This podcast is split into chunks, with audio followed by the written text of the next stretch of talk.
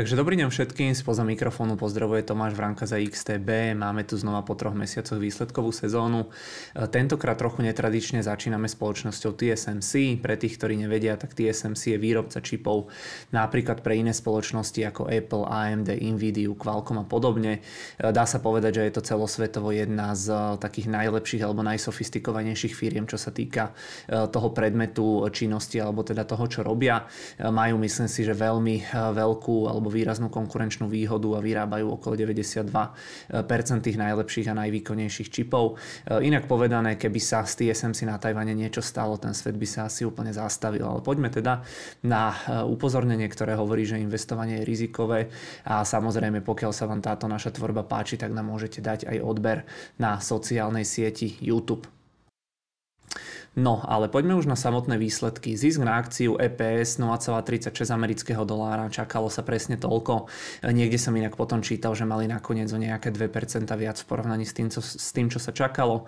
Tržby 19,98 miliardy, čakalo sa o trošičku viac 20,88 miliardy, takže nesplnenie o nejakého 4,3%. Medziročný rast tržie bol na úrovni 43%, v dolárovom vyjadrení by to malo byť 27%. Zisk rástol o veľmi, veľmi pekných 78%. Net income, to znamená čistý zisk, bol tento kvartál alebo ten minulý kvartál 9,5 miliardy amerických dolárov. Pred rokom to bolo eh, v úvodzovkách iba 6 miliard amerických dolárov. Ako už býva zvykom, tak v podstate toto bol tiež eh, ďalší rekordný kvartál z pohľadu zisku pre túto spoločnosť. Eh, čo je tam ešte sranda je to, že firma z 20 miliardových tržieb urobila 9,5 miliardový čistý zisk. To znamená, že tá čistá Zisková marža je teda nejakých 47%, s tým sa naozaj nemôžu rovnať ani tie veľké technologické firmy z tých známych spoločností, ktoré poznáme, tak s tým sa môžu rovnať možno tie dve kartové spoločnosti, nejaká Visa, Mastercard. Oni myslím, že majú veľmi podobné tie čisté marže. Hrubá marža bola 62,2%, čakalo sa 60%, takže aj v tomto prípade to bolo, alebo boli tie očakávania prekonané. Poďme sa pozrieť na segmenty. 5 nanometrové a menšie čipy tvorili 32% tržieb, 7 nanometrové e, čipy tvorili 22% tržieb, 16 nanometrové e, čipy tvorili 12% tržieb, 28 nanometrové tvorili 11% tržieb, e, väčšie čipy s ako keby vyššími nanometrami potom tvorili zvyšok tých tržieb. Podiel tých 5 a 7 nanometrových čipov na tržbách každým kvartálom rastie, teraz je to už vyše 50%, konkrétne myslím, že by to malo byť 54%. Tu len pripomínam pre tých, ktorí možno do tých čipov až tak nevidia, že veľmi zjednodušene zjednodušene čím menej nanometrov, tým lepší a výkonnejší čip by to mal byť pri menšej spotrebe energie. E, využitie vyrobených čipov HPC, to sú tie vysokovýkonné počítače, tie tvorili 42% toho dopytu alebo tržieb, smartfóny tvorili 38% tržieb, IoT, to znamená internet veci 8% tržieb, automotive segment 6% tržieb, potom tie zvyšné to už sú menšie segmenty. E, tie HPC a auta rastli o 10%, čo je celkom slušný rást, ale smartfóny klesli o 4%, takže tu už teraz e, v podstate je vidieť ten e, očakávaný útlom, o ktorom sa už dlhšiu dobu e, teda hovorí, alebo ktorý sa spomína. Výhľad na tento aktuálny kvartál nie je úplne ideálny, je znížený. Tržby firma očakáva na úrovni 16,7 až 17,5 miliardy amerických dolárov. Marže by mali byť trochu nižšie ako teraz, takže nejaký ten útlom sa očakáva zrejme aj tu. Tržby sa inak pred zverejnením výsledkov očakávali na úrovni 17 17,9 miliardy, takže aj keby v podstate dali tú hornú hranicu intervalu, tak aj tak by to bolo pod tým priemerným odhadom alebo koncenzom analytikov. Ja som sa inak ešte na to pozeral a keby to trafili niekam do stredu toho intervalu, tak by išlo o prvý pokles e, tržieb za približne 4 roky. Takže proste dá sa povedať, že aj tu sa ráta s tým, že tržby pravdepodobne e, klesnú o nejaké jednociferné percentá počas toho prvého roka. Minulý rok v podstate hovorilo TSMC o nejakom dlhodobom raste o 15 až 20% ročne, takže toto bude pravdepodobne len taký nejaký krátkodobý, krátkodobý problém. V rámci výsledkov ešte mali, že vo FAB 18 na Tajvane začínajú s výrobou tých 3 nanometrových čipov, e, že v Arizone začínajú stavať ďalší závod, kde by tú 3 nanometrovú technológiu chceli začať vyrábať v roku 2026. E, celkové investície do tých dvoch tovární v Arizone by mali byť 40 miliard amerických dolárov a TSMC sa snaží teda aj pomocou tohto diverzifikovať tú svoju výrobu mimo Tajvan. E, firma tiež zvažuje druhú továreň v Japonsku a továreň vyslovene len na čipy pre auta v Európe.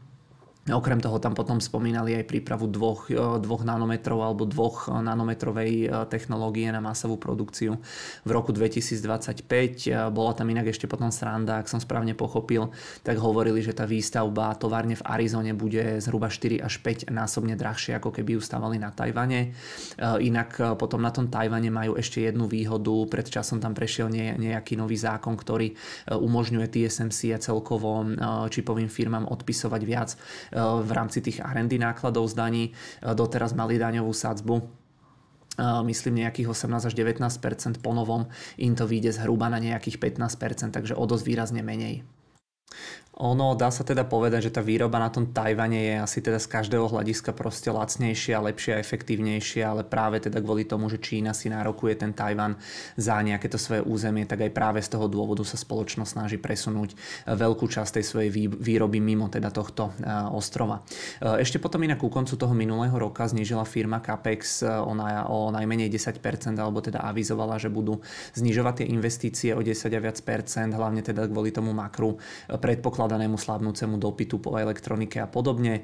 E, tie capexy boli za rok 2022 aj tak, ale nejakých 36 miliard amerických dolárov, takže tak či tak sa bavíme o veľmi veľkých investíciách. E, v rámci tohto roku by to malo byť 32 až 36 miliard amerických dolárov, takže stále nemôžeme povedať, e, že by tá spoločnosť neinvestovala alebo že by to okresala úplne až nejako nakozno. A tie výsledky za mňa teda fajn. Spoločnosť bude bojovať pravdepodobne s tým makrom tie najbližšie kvartály, s tým spomalením v oblasti predaju a elektroniky a podobne, ale ja sa priznám, že tam začínam pokúkovať po nejakom tom nákupe, pretože e, firma tým, ako jej klesali tie akcie a rastli zisky, tak veľmi pekne zlacnila a obchoduje sa za price earnings okolo 12, čo je neskutočné. Je to najnižšia hodnota za posledných približne 6 rokov. E, je tu síce to krátkodobé spomalenie, sú tu tie problémy s Čínou, ale naozaj tá firma je tak strašne lacná. E, ono, ja si myslím, že ak by to bola americká firma, tak sa obchoduje za možno dvoj, troj, štvornásobnú cenu, takže ja tam začnem asi pomaličky niečo prihadzovať. Celkovo sa mi proste páči ten aktuálny pesimizmus okolo toho hospodárskeho cyklu a okolo tých akcií, že sa teda všetci boja, že v tej firme, e, že budú nejaké problémy vo svete, ale v rámci tej firmy si myslím, e, že naozaj funguje všetko, všetko dobre, no a akcie nejako výrazne e, nereagovali na tieto výsledky, takže myslím, že pridávali nejakého pol percenta.